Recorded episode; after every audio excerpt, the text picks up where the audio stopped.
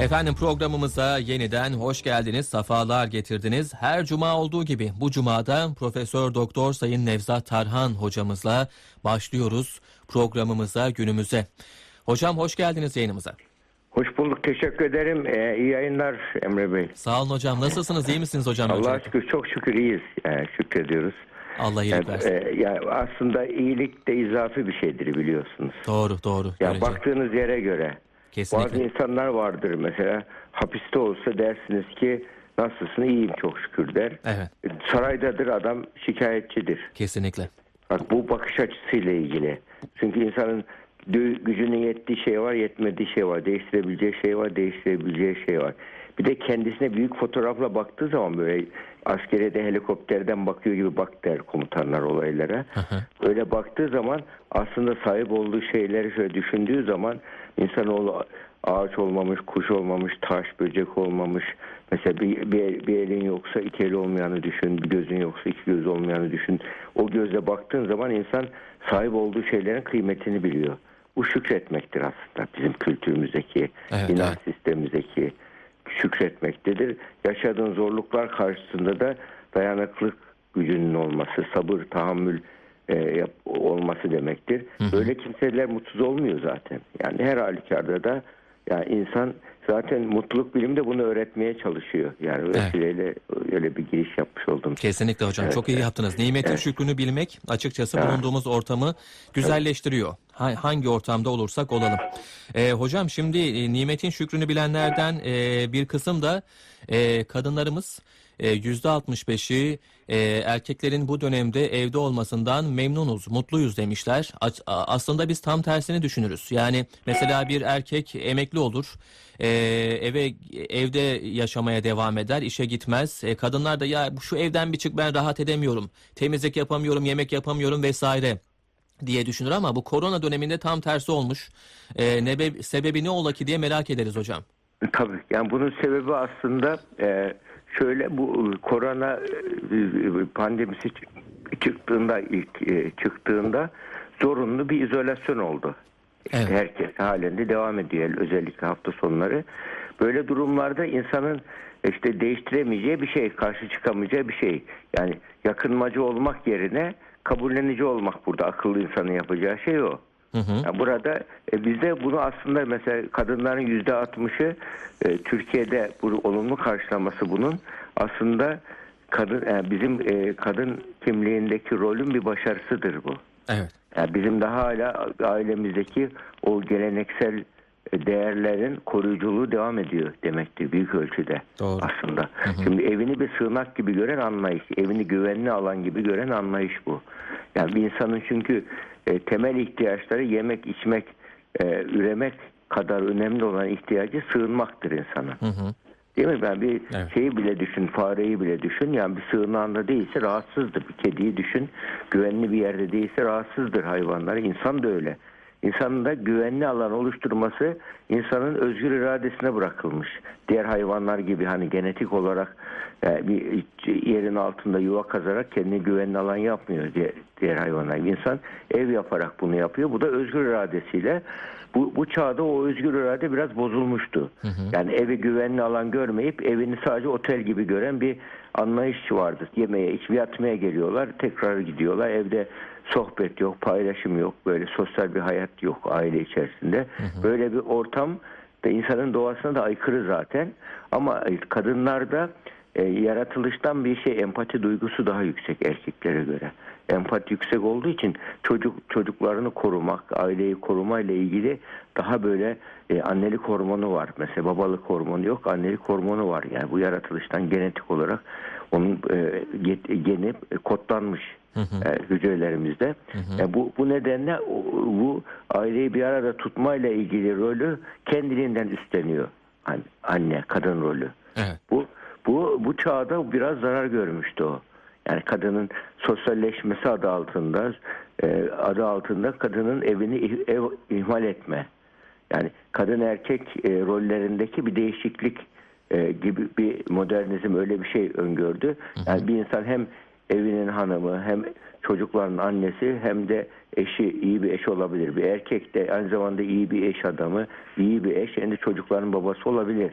Bu, bu annelik ve babalık rolünü e, küçümseyen bir şey oluşmuştu, akım oluşmuştu. Bu e, pandemi bizde bak e, gerçek e, ailenin kıymetini bilin diye sanki bir kader bize mesaj veriyor bu pandemiyle. Evet. Diyor ki bak böyle durumlarda yani eşler birlikte zaten biz çift terapilerinde en çok böyle evlilikteki boşanmaya götüren süreçlere bakıyoruz. Birbirlerine yaptıkları yatırım azalıyor. Sevgi yatırımı azalıyor, zaman ayırma azalıyor, takdir övgü sözleri azalıyor. Bunlar azalınca da ne oluyor? İki tarafta bireyselleşme adı altında bu sefer e, soğuk bir ilişki ortaya çıkıyor ve kırılmalar başlıyor. Şimdi burada zorunlu bir alanda olduğu için demek ki kadınlarımız akıllıca davranıyor. Erkekler de buna e, uydular. Yani pandemi dolayısıyla biraz zorunlu uydular ama Evet. uydular ve evde nasılsa bu pandemi yaşayacağız. Hiç olmazsa bu yaşadığımız dönemi e, eşime çocuklarıma daha çok zaman ayırayım diye bir yani fedakarlık duygusu. Zaten sevgi dillerinden en önemlisi de fedakarlıktır. Bir yani şey, Hamlet'te vardır Shakespeare'in. E, kocam beni seviyor mu diye soruyor orada kalenin üstüne çıkmış soruyor. E, di- diyor ki e, senin için yaptıkları fedakarlığa bak diyor. Ya, evet. Ya aslında öyle bak yani bu Shakespeare'in şeyine giren ö- böyle bir e, öğreti haline gelmiş aslında küresel bir şeydir fedakarlık sevgi dili ama bu modernizm fedakarlığı e, affedersiniz kerizlik olarak görmeye başlamıştı. doğru, Öyle doğru, doğru. Açık doğru. gözlü, üçkağıtçılığı açık Doğru. gözlülük olarak görmeye başlayan bir bencilliğe e, böyle ge- gelişmişlik olarak gören bir değer ortaya çıktı küresel olarak. Doğru. Bu, bu değer yani in- in- bir şeyin e, şu andaki e, modernitenin tarihi hatası. Bak bunun tarihte Sokrates insanın yaşam amacı olarak anlam e, de, e, de böyle e, erdem peşinde koşmayı söylüyor. Yaşam yaşam ama ya, ya hayata anlam verecek erdemliliktir diye erdem peşinde koşmaktır. Ama o Sokrates'in 200 sene sonra Epikür yani, Eflatun da biraz devam ettiriyor Platon. Sonra Aristoteles daha da bunu bozmaya başlıyor. Aristokrasi diye bir sınıf çıkarıyor ortaya. Yavaş yavaş bozuluyor ve 200 sene sonra Epikür diyor ki insanın yaşam amacı zevklerinin peşinde koşmaktır diyor. Evet. Bu aslında milattan önceki 100 yıl 200 yıllarda oluyor bu. Daha sonra bakın şey e, semavi şeyler e, öğretiler başlıyor işte İsevi, Musevilik zaten o anda sönük vaziyette. O sonra e, İsevilik başlıyor ve burada insan hayattaki amacı şeytanı memnun etmek değil de Allah'ı memnun etmektir tarzındaki bir e, şey e, böyle e, bir Kur'an İslamiyet'te de ilahi rızayı e, yaşama anlam katan ilahi rıza peşinde koşmaktır öğreti olarak koymuştur. Mesela satanistler şey, şeytanı memnun etmeyi e, bu e, ideal olarak koymuşlardır. Ama şu anda bu insanlık 17-18. yılın endüstri devrimleriyle ilgili bir başarı kazanınca Epikür'e tekrar döndüler. Yani hedonizmi yaşam amacı olarak koydular. Ve bu küresel olarak insanların e, doğru yaşam felsefesi öğretisi olmuştu. Evet. Şimdi bize bu Covid pandemisi bize şunu öğretti. Doğru yaşam felsefesi o değil. Doğru yaşam felsefesi e, anlam peşinde koşmaktır. Evet, Mesela evet. Tolstoy'un dediği gibi e, ölümün değiştiremeyeceği bir anlam peş arıyorum diyor Evet, Tolstoy. evet, evet, Ya ve bu şekilde bir anlam peşinde koşmaktır. E, yani daha önce Kant, Kant da benzer şeyler söylüyor mesela. Bunun gibi ama bir ciddi bir şekilde insanın hoşuna gidiyor tabii böyle. E, su- çünkü yani anlam peşinde koştuğun zaman ölüm ölümden sonrasını da düşünmen gerekiyor. E, ölümden sonrasını düşününce hesap verme duygusu ortaya çıkıyor. Hesap verme duygusu da insanoğlunun hoşuna gitmiyor. Evet, evet, Ha, evet. insan insanı kendi haline bıraksan kimseye hesap vermeden yaşamak ister.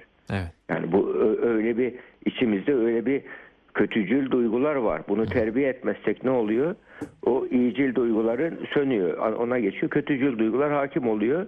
Pandemi böyle iyiliği niyetlenen kişilere yardım etti böylece. Evet, evet. Yardım etti. Nasıl yardım etti? İşte şeyle işte bu e, ailelerde ailemi çocuğumu daha iyi hale nasıl getiririm diyen kadınlar burada bence şefkat kahramanı denilmesi çok şey yani kadın kimliğine çok e, güzel bir e, terminoloji. Evet. E, bu şekilde kadın kadınlar şu anda aileyi toparladılar.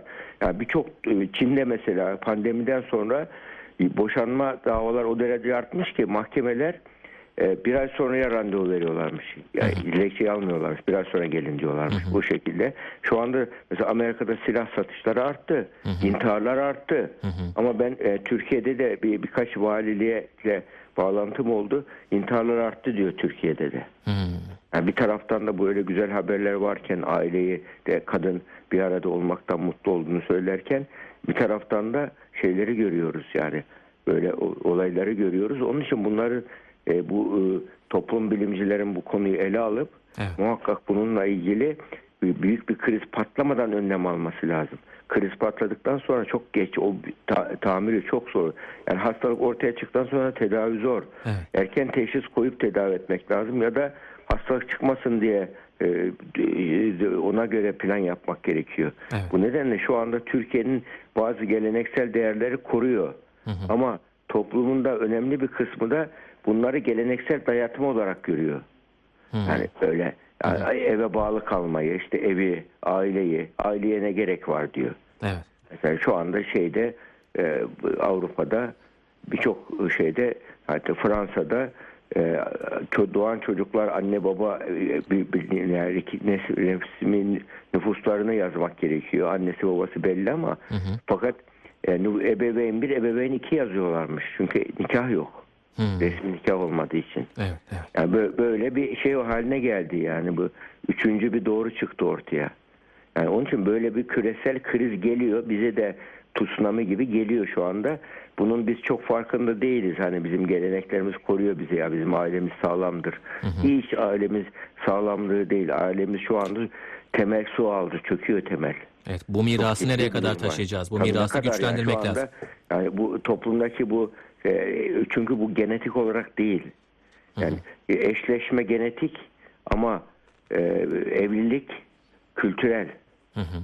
Yani onun için eşleşme genetik olduğu için o bir şekilde e, hayvanlarda da var, insanlara devam ediyor ama bir evlilik kurumu oluşturma, evlilik sözleşmesi yapabilme medenileşmeyle oluşmuş insanın.